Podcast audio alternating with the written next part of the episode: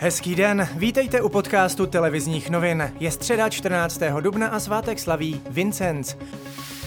Dnes bude oblačno až zataženo, místy sněhové přehánky. V oblasti Beskyt bude sněžení trvalejší a vydatnější. Teploty se budou pohybovat mezi čtyřmi až osmi stupni Celsia, v tisíci metrech na horách kolem minus dvou stupňů.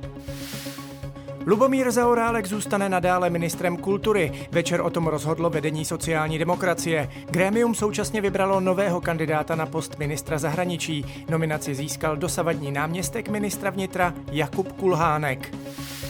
Vláda by během několika dní ráda představila další postup rozvolňování. Nejprve však proběhnou pilotní projekty v oblasti kultury a služeb, které prověří účinnost navrhovaných protiepidemických opatření. Viceministr průmyslu a obchodu Karel Havlíček. Za čtrnáct dní, to dvacátého šestého uvažujeme, že uděláme další soubor drobných aktivit, které by mohly být uvolněny, a při té příležitosti současně vyhlásíme tyto pilotní projekty. Komunisté nebudou nadále podporovat menšinovou vládu hnutí ANO a ČSSD.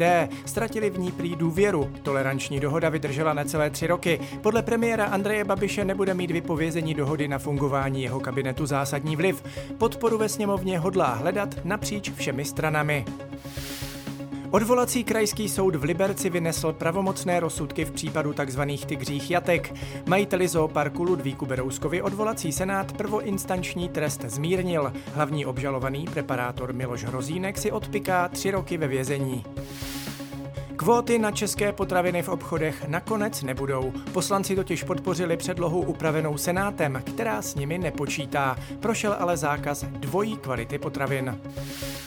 Biotechnologická společnost SOTIO, která je součástí skupiny P P F zesnulého Petra Kellnera, oznámila, že vyvinula přípravek, který při testech na zvířatech vykazuje nadějné výsledky v léčbě rakoviny. Už příští rok by ho měli dostat první pacienti v rámci klinické studie. Německé ministerstvo vnitra oznámilo, že ukončí kontroly na hranicích s Českem. Vzhledem k lepší epidemické situaci budou kontroly jen namátkové. Americký prezident Joe Biden nabídl svému ruskému protějšku Vladimiru Putinovi summit na území třetího státu. Vyzval ho zároveň k deeskalaci situace na ukrajinské hranici, kde Rusko od minulého týdne shromažďuje své jednotky s odůvodněním, že chrání ruskojazyčné obyvatele. Kyjev to označil za záminku pro ozbrojenou agresi.